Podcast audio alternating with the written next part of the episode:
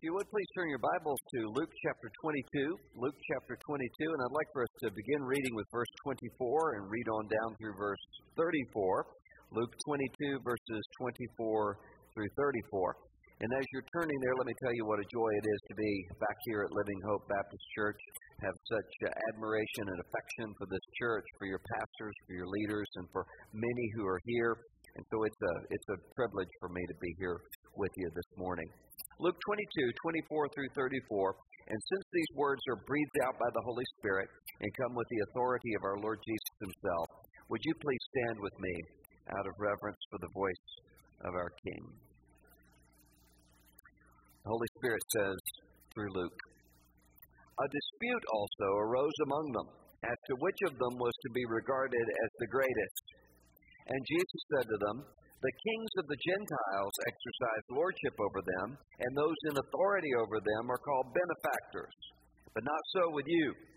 Rather, let the greatest among you become as the youngest, and the leader as one who serves.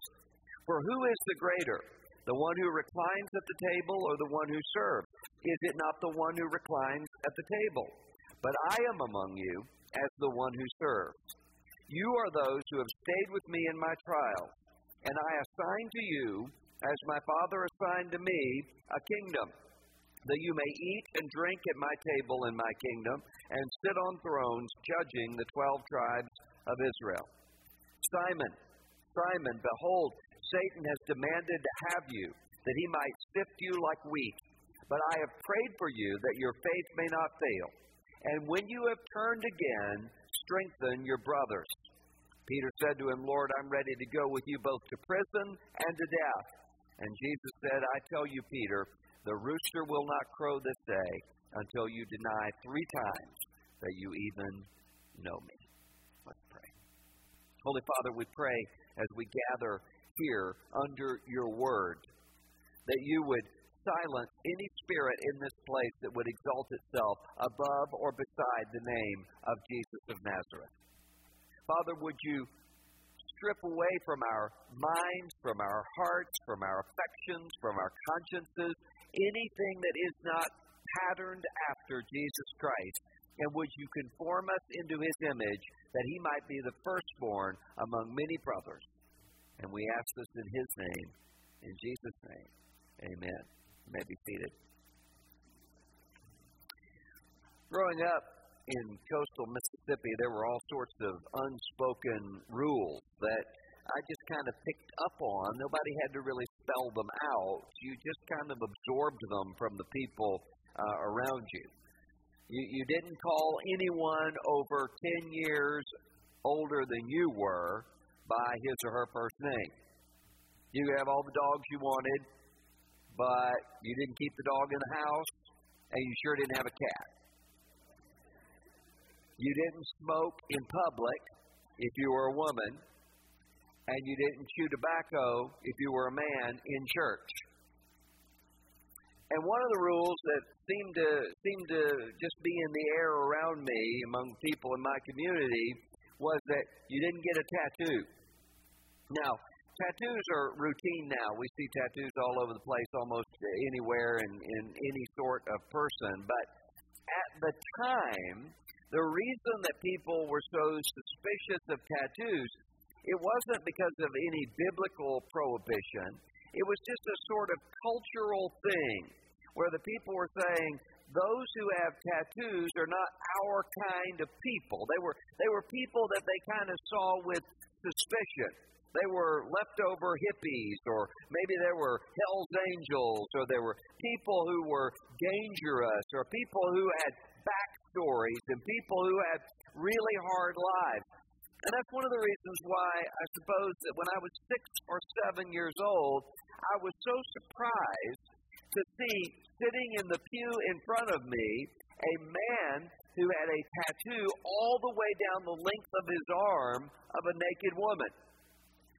And the thing that was surprising to me about this is not just that he was there, and it's not just that I was seeing that, it was that my grandmother was sitting right next to me, and she didn't seem to be alarmed at all. And I was shocked. I couldn't believe. Why wouldn't you wear a long sleeve shirt? I was thinking to myself. And my grandmother seemed to notice this, and she leaned over and she whispered to me, it was almost a word of rebuke. She said, His wife has been trying to get him to church for a long time. And she said, He's not trying to be rude, he just doesn't know Jesus yet. It seems to me that she knew that there was a power in that church, in the preaching of those old verses, in the singing of those old hymns, that could overcome whatever it was that was the backstory behind that inked up arm. What, what she had, and it impressed me at the time, was a kind of confident tranquility. She did not see this man as her enemy. She saw this man as a mission field, and she wasn't afraid of him at all. That's the kind of tranquility that we see here in this text that we just read some moments ago. Jesus is talking to his disciples after they've gathered, just as we gathered some moments ago, to take the bread and the cup, and there's fear on the horizon. Jesus says to his disciples, One of you is going to betray me. One of you will turn me over to the authorities. He says right after this passage that we just read that there are going to be different days waiting for them. Before they could go into any houses that they wanted, and there were always people there willing to take them in with hospitality. Those days are over. Now people are going to be searching them out and seeking to turn them over to the authorities. There's fear all around them. The culture is changing. And you and I are here today in 2015 with a changing culture around us. For a long time, over the last 100 years, people needed to be at least affiliated by name with the church. People felt as though, in order to be a good citizen, they needed to be people who believed in God at least verbally. There were people all over the Bible Belt in this country who needed to be baptized in order to be seen as good neighbors. Those days are over. We now see the culture around us in an American context filled with people who no longer have to pretend to believe in the gospel. And we see changes that are happening over things that once were seen as the most basic values that everyone in the country could hold to. What a marriage is, what a family is, what a good society is. I would suggest to you that if we are people who are shaped and formed by the gospel, whatever changes await in American culture should not be greeted by us with hand wringing or with fist clenching. We should not respond with fear or with outrage. We need to see exactly what Jesus is showing to us in this passage the antidote to fear, which is the gospel of the kingdom. Whatever it is that lies in the future of the culture or of your personal lives, our response is not one of fear. Notice, first of all, in this passage, we don't fear because the kingdom reframes our future. It, it shows us here one of the most pathetic arguments that happens in all of Scripture. You have the disciples here right after Jesus is talking about his crucifixion, his death, who are in an argument with one another about who is the greatest in the kingdom of God. Now, it seems when we look at this that it's about the disciples having too much confidence. But that's not really what's happening here. Jesus shows us that their problem is actually that they had too little confidence. You see, Jesus had already said, One of you will betray me, one of you will turn me over. And the disciples start asking themselves, Who is this? Who is the one who's going to betray you? Lord, is it, is it I? Am I the one who's going to betray you? And in the middle of all of this uncertainty comes the argument as to who is going to fit where in the kingdom of God. The sort of petty disagreements and arguments that we often have among ourselves. And Jesus here comes in and demonstrates to them that they are not confident enough. He says to them, You know what? You are accustomed to patterning yourselves after the culture. You're acting just like the Gentiles around you. The people who want to lord over one another. The people who want to prize who's in charge and who's more important than whom. He says, but if you'll notice, here at the table, the one serving you the bread and the one pouring for you the wine.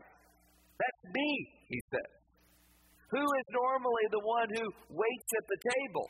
It's the least important person in the room. He says, But here I am, the king of the universe, and I am the one serving you and waiting upon you. He is showing them what the kingdom of God is like.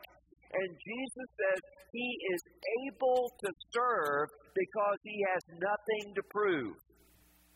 Jesus does not need a vote of people acknowledging that he is the most important person in the room. He does not need to have people who are boasting and bragging on his power and authority. He has the confidence of his Father's mission and of his Father's inheritance and of his Father's kingdom. And Jesus says to them, You are the ones who have stayed with me in my trials. He acknowledges that he has trials. And he says, Just as my Father has given to me a kingdom, you will rule and reign with me. You will judge over 12 tribes of Israel. Jesus gives them a picture of their future in order to show them that they are motivated by fear and they don't even know it. And there are perhaps many of you in this room who are motivated by fear and you don't even know it. Because if you see your life as the next 30, 40, 50, 60, 70, 100 years, then you are going to live your life as one who is fearful of limits. And that's especially true if you see the future for you as just being a sort of afterlife that is a retirement after your life is over. That's not the picture of the kingdom of God that Jesus gives us. He says, Your life doesn't end at death, your life begins at death. And everything that is happening in your life right now, the trials that Jesus speaks of, are preparing you and getting you ready for the life that God has for you in His kingdom as the one who is a joint heir, ruling and reigning with Christ. He says, so if that is the case, then why would you be worried and why would you be fighting and why would you be anxious about whether or not everything is going your way in the here and now? You know, if you have a, a kindergarten kid who wants to be president of his kin- kindergarten class, that's fine. And if he's elected president of his kindergarten class and he's really happy, it's good to be excited with him. If he doesn't get elected and he's really disappointed and he comes home and cries, that's no big deal either. You comfort him through that. But if at 45 years old he is still introducing himself, hey, I'm Todd Blankenship, President Emeritus of the Learn and Play kindergarten class of whatever, then he's kind of a loser. And if at 45 years old he's still bitter and saying, you know, that election was rigged. I should have been elected president, and I was, I was, I was, I was wrongly robbed of it. He's kind of a loser. Who cares? His life should have moved on by then. Jesus says, if you have the kingdom of God waiting for you, if you are being prepared to be a king or a queen of the universe, ruling with Jesus, then why are we so obsessed with making sure that this little short time of internship and preparation for that gives us all of the attention and all of the power that we believe that we deserve. And frankly, how many, just like these disciples, of the fights that we have among ourselves are really about that? You're not paying attention to me. I'm not getting what it is that I think I deserve. Jesus says, You're acting like Gentiles. You're acting like Romans. And the reason you do that is because you think, I've only got so long to matter. Some of the arguments that we have within the church are really about that. I've only got so long to sing the songs I want to sing. I've only got so long to be able to have the things that I want to happen happen. But your life is not this little period of time. You have trillions and trillions and trillions and trillions and trillions of years ahead of you. And if that's the case, that ought to free you to serve, free you to count others as more important than yourself, free you from fear. The same thing is true with the culture around us. There are some who will say, people who believe what the Bible teaches are on the wrong side of history. And that can lead to a great deal of anxiety on the part of Christians. That shouldn't lead to anxiety when people say that. We've been on the wrong side of history since AD 33. The right side of history was the Roman Empire the wrong side of history was being crucified by that Roman Empire outside the gates of Jerusalem. There is nothing more on the wrong side of the eternal city of Rome than a cross. And yet, the Roman Empire is dead, and Jesus Christ is feeling fine. If we understand and we know who we are and what is waiting for us, then we don't have fearfulness when the culture around us doesn't recognize what it is that Jesus has given to us. We instead recognize and know that we are an embassy of the kingdom of God. We are pointing out something that is distinctive as we serve one another, as we love one another, as we outdo one another, as the scripture puts it, in showing honor to one another. Because we're in a boot camp right now for our next trillion years. He says that's why power within the people of God is not about who is most important. It is not about who gets what it is that he or she wants. It's the reason why we, as the people of God, care about that child with Down syndrome. Because his identity is not bound up in how useful he seems to the culture around him. His identity is bound up by the fact that he is created in the image of God and he is a future ruler of the universe with Jesus Christ. The outside world can't see that or recognize that, but the people of God can. And as we live that way and as we love that way, we are freed from fear. But notice also that the scripture shows us we don't fear because the gospel reframes our mission. After Jesus has rebuked and had this conversation with his disciples, he has this sidebar conversation with Simon Peter. And he says to him, Simon Peter, there is a spiritual war going on. Satan has asked for you. And Peter here is someone who seems to have a lot of confidence. He says, Lord, I'm, I'm ready to fight. He assumes that he has all of the resources that he needs to go against whatever it is that he fears. And Jesus says, No, no, no, no, Peter. You don't understand. Satan has asked for you, and Satan has not asked to kill him. Satan has asked to keep him alive. Sifting Peter like wheat is not what Peter fears, it's what Peter wants. Peter does not want to be crucified. Peter does not want to be arrested. That is exactly what Satan is asking for him. Keep him away from the cross.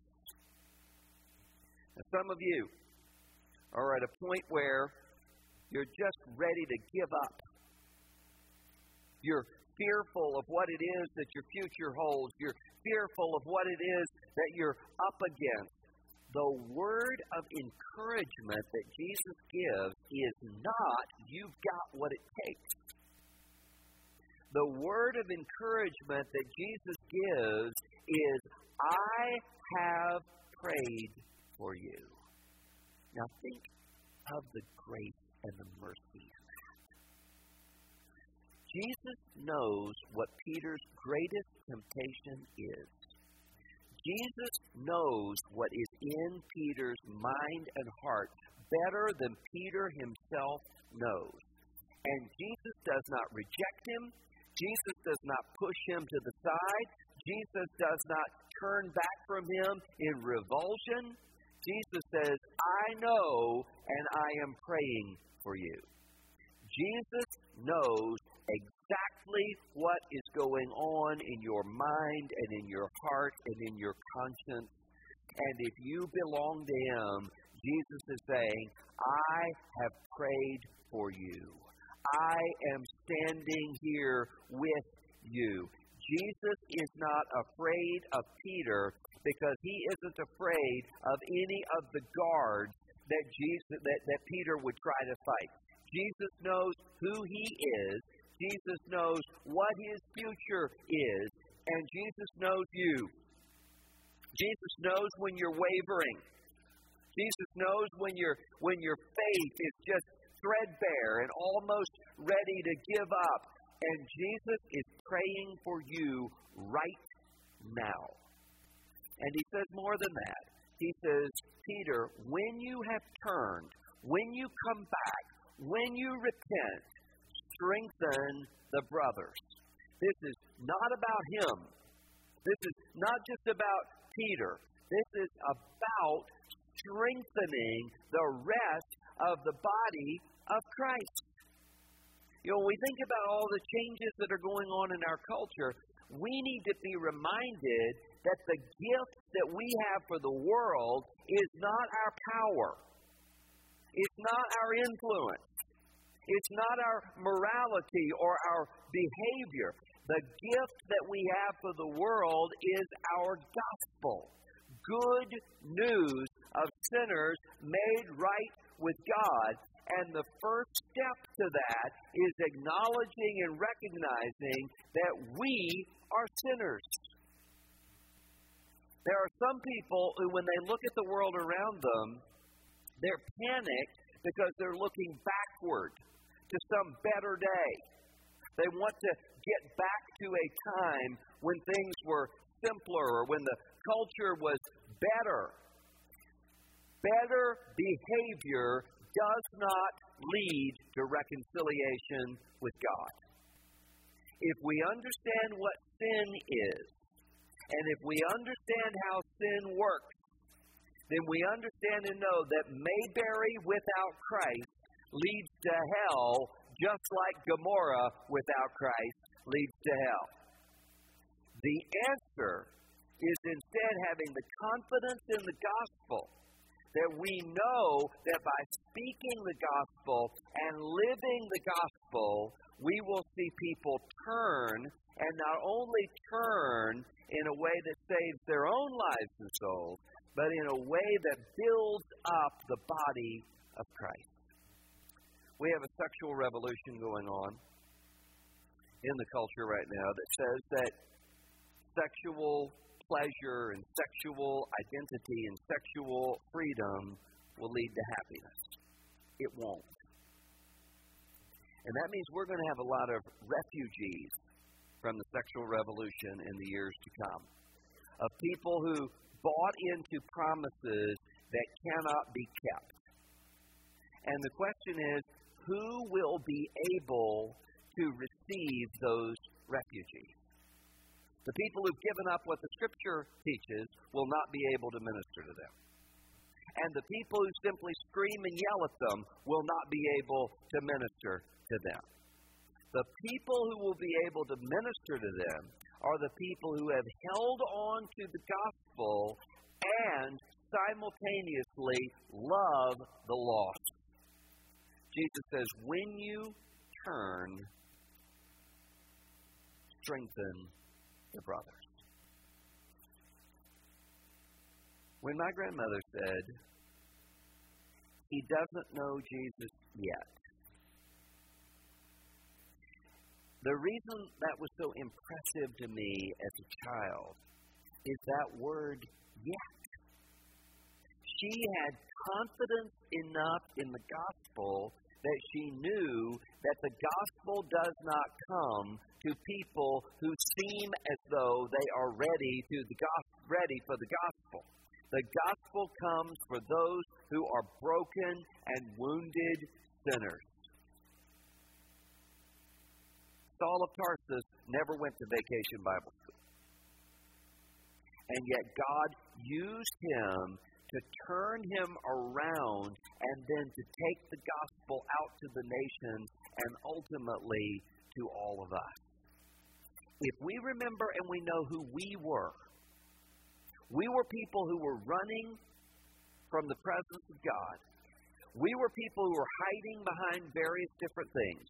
Some of us hiding behind sexual pleasure, some of us hiding behind drunkenness or drug abuse, some of us hiding behind pride and covetousness, some of us hiding behind atheism or agnosticism, some of us hiding behind some sort of cult membership, some of us hiding behind a self righteous form of Christianity. All of us hiding behind something, but it doesn't take one bit more gospel to save the people who right now hate the gospel and Christianity than it took to save us. And if we have confidence in that, then we're going to bear witness, the whole witness, and we'll do it with kindness to those on the outside, knowing that the people who hate us right now might not only be our future brothers and sisters in Christ, they may be the ones that God uses to bring the gospel to our children, our grandchildren, our great grandchildren. That's the way that the kingdom of God works. And if that's what it means, then it means that our churches need more tattoos. And by that I don't mean more Hebrew words tattooed on us or more Bible verses tattooed on us. I mean, we need people in our churches who have tattoos that they're ashamed of. Skulls with snakes coming out of the eyes, or satanic pentagrams, or lists of people murdered. The sort of tattoos that demonstrate a life that was lost somewhere in the past. The, the sort of tattoos that would cause someone to feel a little awkward, saying, How can I get rid of this? When in reality, all of us know that experience. What can wash away my sin? Nothing but the blood of Jesus. if we are the heirs of the kingdom, if we are the ambassadors of reconciliation, then we are not going to be afraid of lost people. Because our mission is not a mission to be seen as right. Our mission is not a mission to be powerful or influential. Our mission is to speak the words of Christ that call out to hearts Come unto me, all you who labor and are heavy laden, and I will give you rest. If we carry that gospel, if we seek that kingdom, if we become that community, then we'll love God, but we won't fear our mission. Let's pray. Lord, I pray for those in this room who are fearful. Some of them, Lord, are fearful of you. They have consciences that speak against them. Father, if there are those in the room like that, would you point them to the good news? that Jesus Christ took on sin and paid for it, and that He's now alive and standing before you. Father, there are others in this room who are fearful of their own faith or lack of it. They're ready to they're ready to give up. They've lost confidence. Father, would you point them to the power of a praying Christ. And there are others in this room, Father, who have too much confidence. They think that somehow they can get by on their own power, on their own willpower, on their own doing, and their own performing. Father, would you show them that they don't have it in their flesh to accomplish this? And prompt them to rest in Christ. And Father, would you point us today? Would you give us images of those people in their lives? Some of them related to us, some of them in our workplaces, some of them in our schools, some of them in the neighborhoods around us, of those who are our mission field. Would you give us broken hearts for them and not fear? We ask this in Jesus' name.